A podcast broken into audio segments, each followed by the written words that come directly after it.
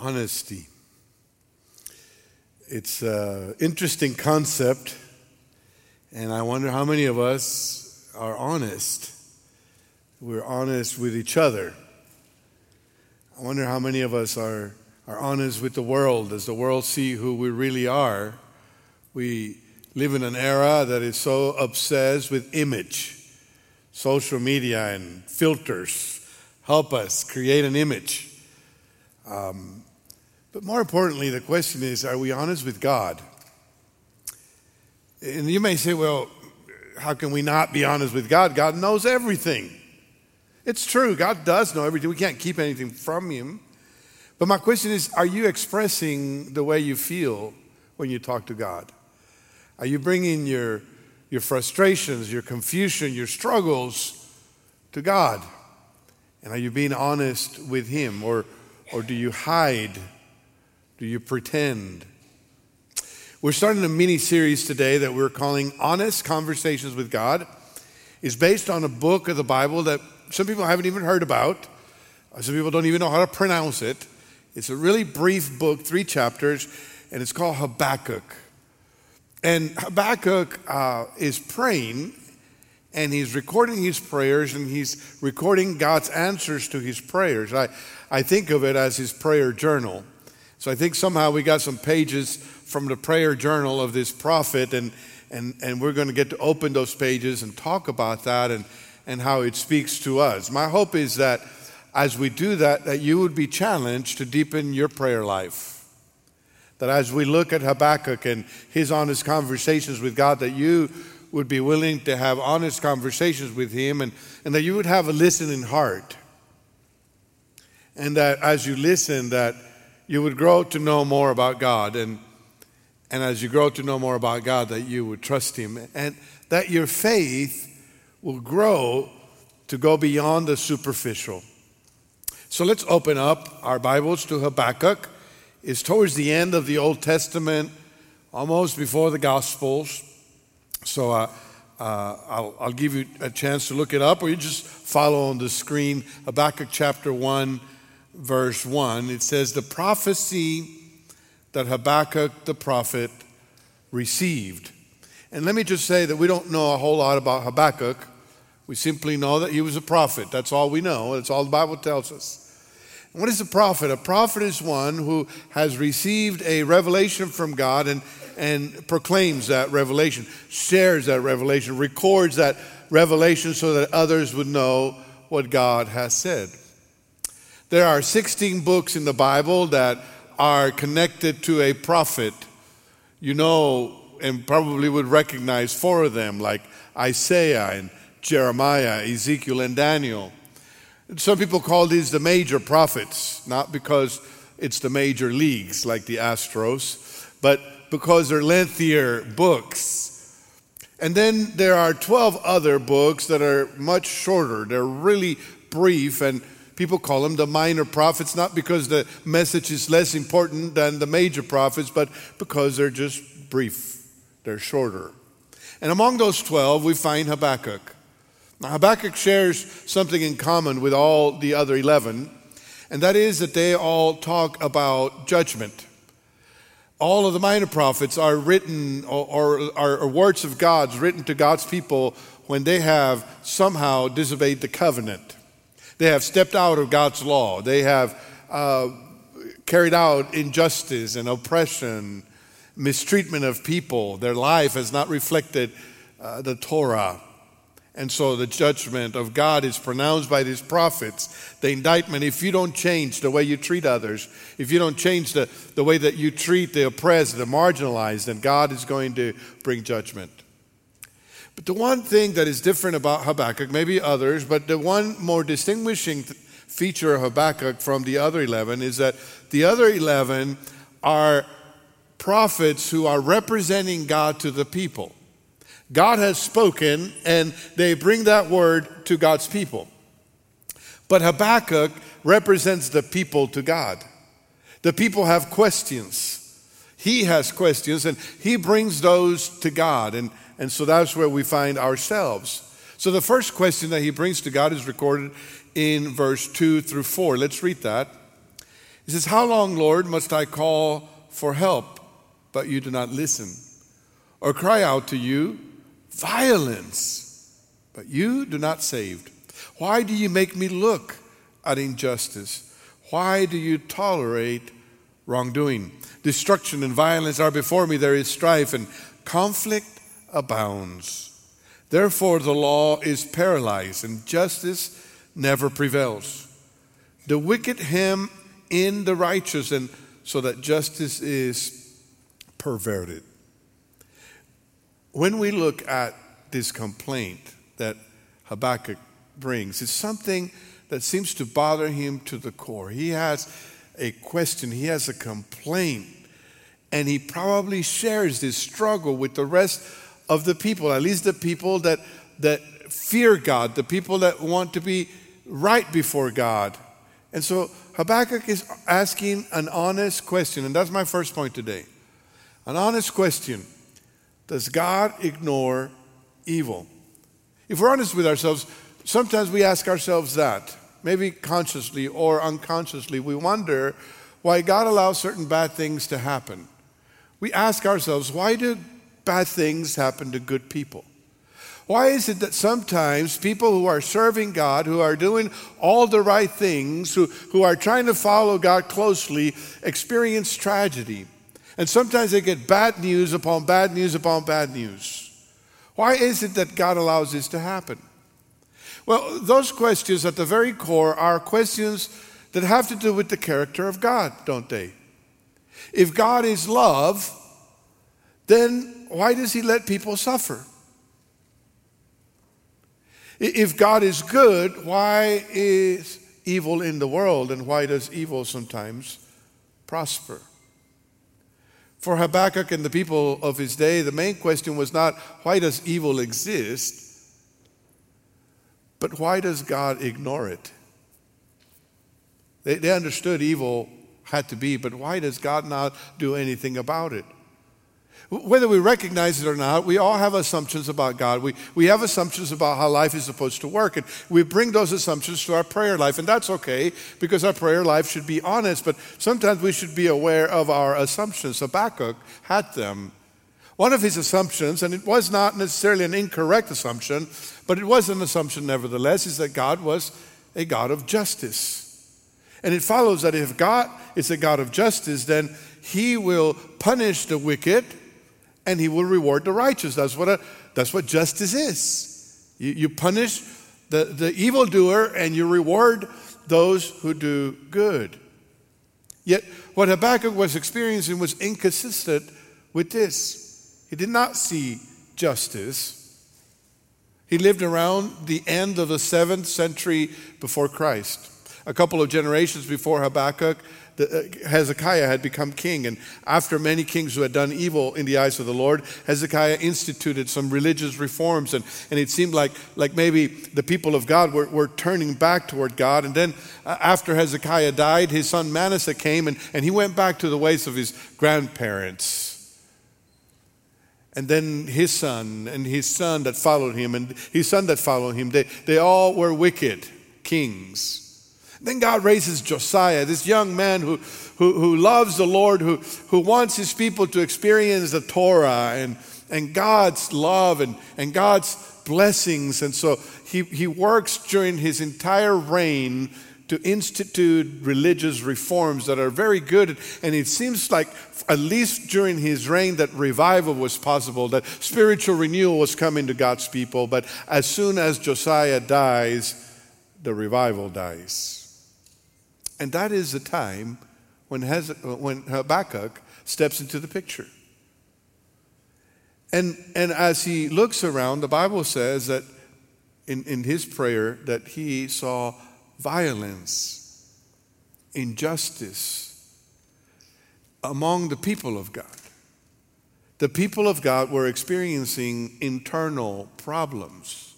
He looked around at God's covenant people and what he saw was destruction and strife and conflict.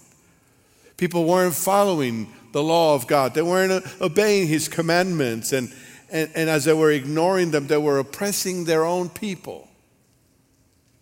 God's people were in trouble.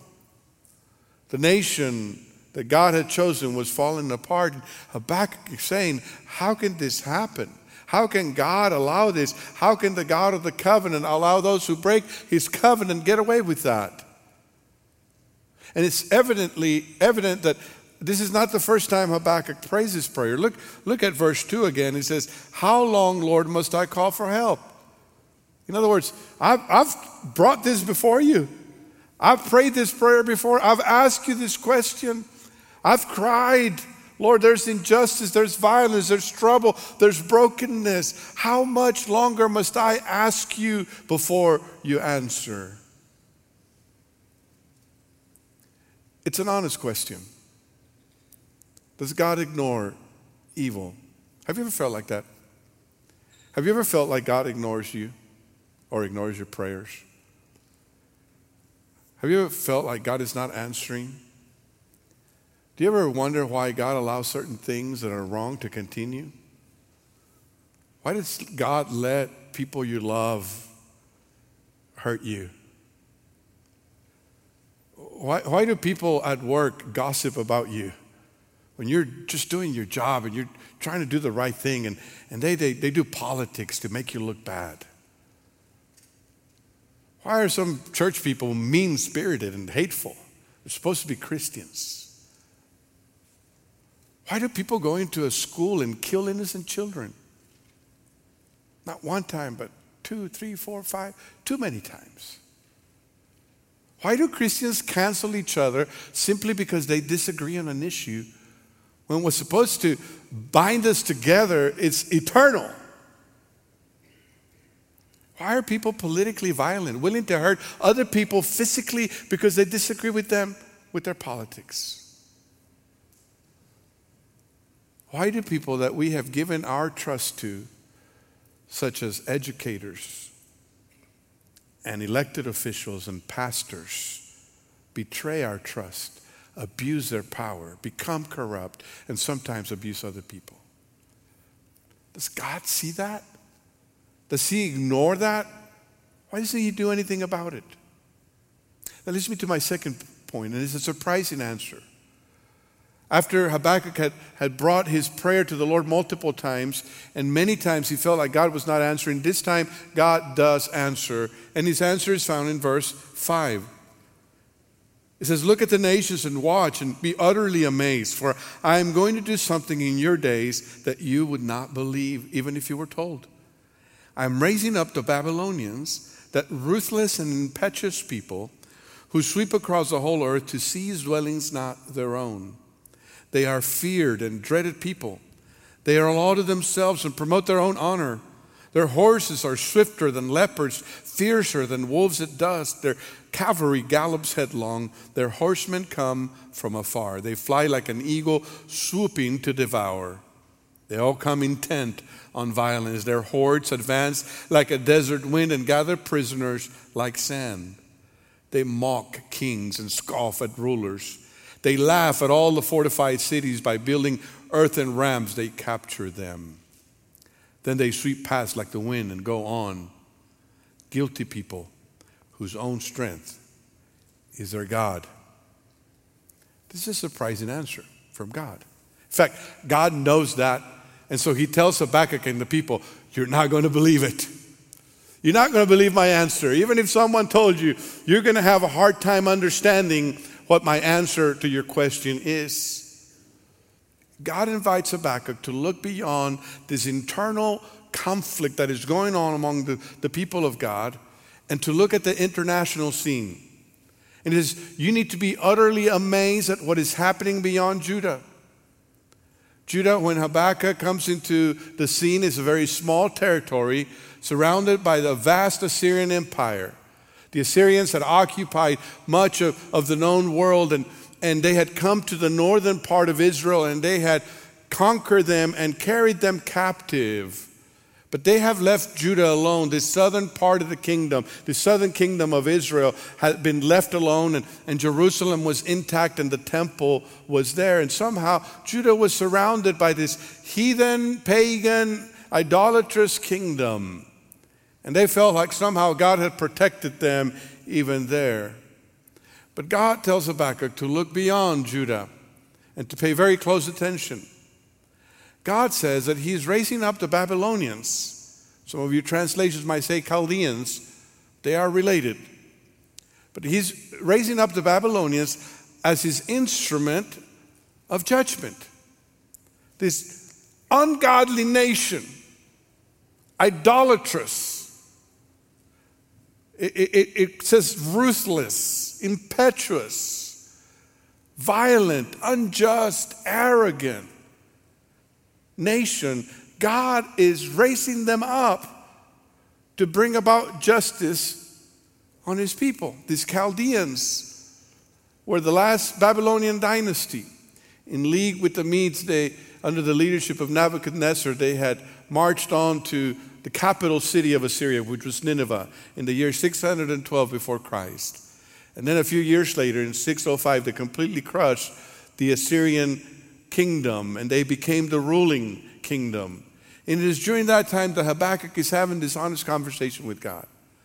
Uh, uh, my images, because uh, I watch movies and TV, my images are, are when this vast armies of Vikings are, are coming on the coast of Britain to ready to conquer and, and ready to take, over. And, and Britain says we have Christian kingdoms. Surely God is not going to allow the Vikings to overcome us. Surely God is going to be on our side because we're Christian kingdoms.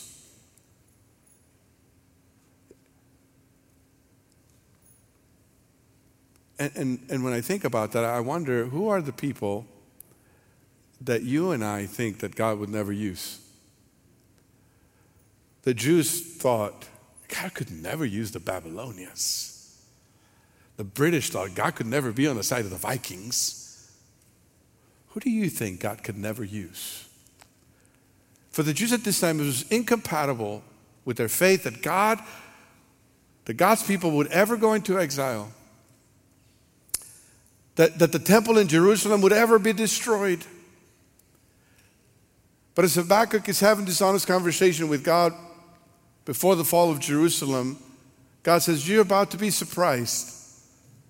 I'm raising up a heathen empire to bring judgment on God's people. God was going to use wicked people to discipline his covenant people. Ouch. Ouch. It doesn't make sense. Why would God use unbelievers to bring about discipline to his people? That's the question for next Sunday, so I'm not going to get ahead. The question this Sunday was Does God ignore evil? And God's answer is this No, I don't. I don't ignore it. I notice it. I know what's going on. And I'm always at work. I may be at work in places you don't imagine, and you don't think, but I am working. My timetable is different from yours, but I am working. That's the surprising answer that God works outside of our expectations. We may not realize this, but I think sometimes we create a little box of where we think and how we think that God should work. We say, This is the box where God is supposed to work. And then we pray, God, God work in this box in this way at this time because that's my understanding. And God says, I don't have to work in your box. I'm bigger than your box.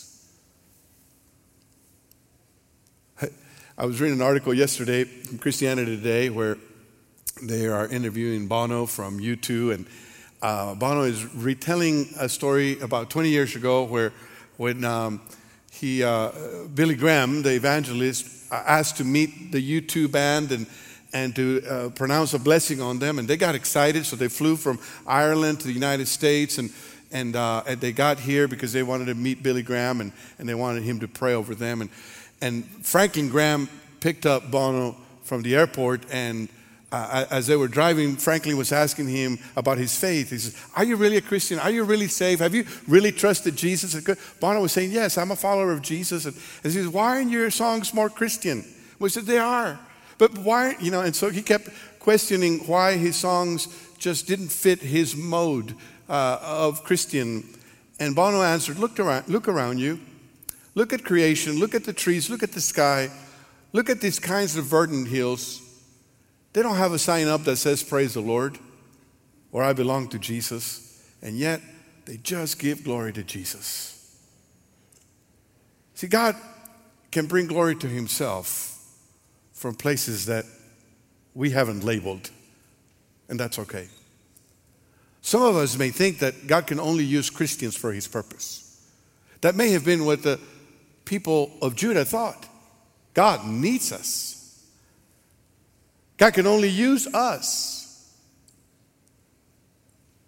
But Isaiah chapter 55, verse 8, tells us For my thoughts are not your thoughts, neither are your ways my ways, declares the Lord. As the heavens are higher than the earth, so are my ways higher than your ways, and my thoughts than your thoughts. It's a reminder to Isaiah, it's a reminder to Habakkuk that God is always working, but his thoughts and his ways and his timing are outside of our little box. Sometimes it doesn't make sense. Sometimes we, we, we seek answers from God, and we should, but, but sometimes his answers make less sense than our questions. We cannot expect to always understand God, his ways, and his time. But we can be certain of, of some things from the scriptures today, from our text today. You can be certain of this God indeed is just, and he will bring justice in his way and in his time. Secondly, you can be certain that God is always at work, even when we don't see it, even when we don't recognize it. He's always at work. And thirdly, that God works in ways and times we may not understand. And that leads me to my third point, which is a personal invitation. Habakkuk asked God an honest question Does God ignore evil? God answered in a surprising way No, I don't, but I work outside your expectations. And all of this results in a personal invitation to us. It is an invitation to have honest conversations with God. Just like Habakkuk brought his honest questions to God, you can do that. When life doesn't make sense, you can cry out to the Lord. You can bring your struggles, your longings, your frustrations to God. He's not going to melt, He can handle it. Our God is big, He can handle your biggest, most difficult question. Sometimes people go around telling their frustrations to everyone else except to God. He's the one that cares the most, by the way. Some people just keep it inside and they bottle it up. And it's about to explode inside of them when God is ready to hear, to listen, to say, Bring your struggle, bring your question to me. We have an invitation to pray. Make time to pray. Make room in your life for prayer, for honest conversations.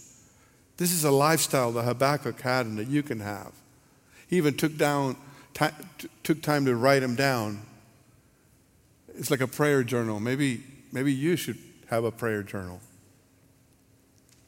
But the invitation is not just to bring our questions, but it's also an invitation to listen. Listen for his answer. Eventually, God answered Habakkuk's question. I know that, that's hard to believe. We, we live in days of excessive communication. We have phone calls and emails and text and group chats and social media, and people don't comment and don't reply and don't like enough. And we're, we get mad at them because they ignore our messages. Well, let me tell you what God doesn't ignore your messages, God doesn't ignore your prayers, He doesn't ignore your pleas. He will reply. God is never overwhelmed by your amount of messages. He may not reply when you expect it, but He will reply. He may not reply the way you would like Him to, but He will answer. Sometimes He speaks to our hearts in a still small voice, just a confirmation of His will. Sometimes He speaks to us as we're reading the Bible. That's why it's important that we read our Bible so that God can speak to us. Sometimes God speaks to us through a sermon or through a Bible study or through a podcast. Sometimes God speaks to us through our wife. Maybe we should listen. Sometimes God speaks to us through our children or our grandchildren or our brothers and sisters. But God always speaks. God answers. God is seeking for an opportunity to speak into your life. I remember about two years ago, I had a phone call that my mother had had a bad fall in her home and had hit her head. The ambulance was taking her to the hospital, and the situation looked very serious. And I was praying, praying for her, praying that this would not be serious and, and that, that she would come out of it okay. And as I was waiting, she lived in Corpus Christi. I was here in McAllen. I was waiting to hear uh, news and updates. I, I, I was at home with my wife, and, and I received a phone call from a neurosurgeon. He said, Your mom has, has sustained a big injury to her head, and there's, um, there's a hemorrhage in her brain, and, and we need to make a decision. Uh, it is very likely that uh, if we don't do anything, that she's just going to pass peacefully. Um, there's probably not a whole lot we can do, but we can do surgery, and, and maybe there's a really small chance that, that she might live, but it's very likely that she won't be able to walk or talk or, or do anything normal. She said, But you need to make a decision. And I had never in my life been confronted with such a decision. I, I, thought no one, no son should have to make that decision for their mom or dad. I looked at my wife and tears started rolling down my cheeks and I did the only thing I knew how to do at that moment. I fell on my knees and I prayed. I said, God, I need wisdom. I don't know what to do. I, I don't know what's going on inside my mom. I, I don't know what your plans are. I, but I have a decision to make and I need you right now. I cried and I prayed in desperation like I'd never prayed before. And then I felt this peace in my heart. I felt this assurance in my heart that I could make a decision. I remember that my mom was a fighter. I remember that my mom never gave up. That if there was an inch or a centimeter of hope, she would always go for it. And I said, I know what my mom would do if she was here. She would say, Have the surgery. So I called the surgeon back and I said, My mom would have liked to have that surgery, so let's do it. And then we prayed and the surgery was successful. My mom passed away two days later. But I had the satisfaction that I knew that I did the right thing. That when I called to God, God answered and He spoke to me. And my invitation to you today is not just to pray, but to listen. Are you listening to God's voice? Are you willing to hear whatever He has to say, even if it's not what you expect? Will you accept this invitation today to make time to pray and listen? My hope is that this mini series that we're doing in the month of November would, would encourage you to do that, to have a listening heart, a, a faith that goes beyond the superficial. I hope that this month you will make time and space in your life to pray before it gets hectic with the holidays. Maybe it already got hectic for you, but you can still make time. Will you do that this week? How are you going to do it?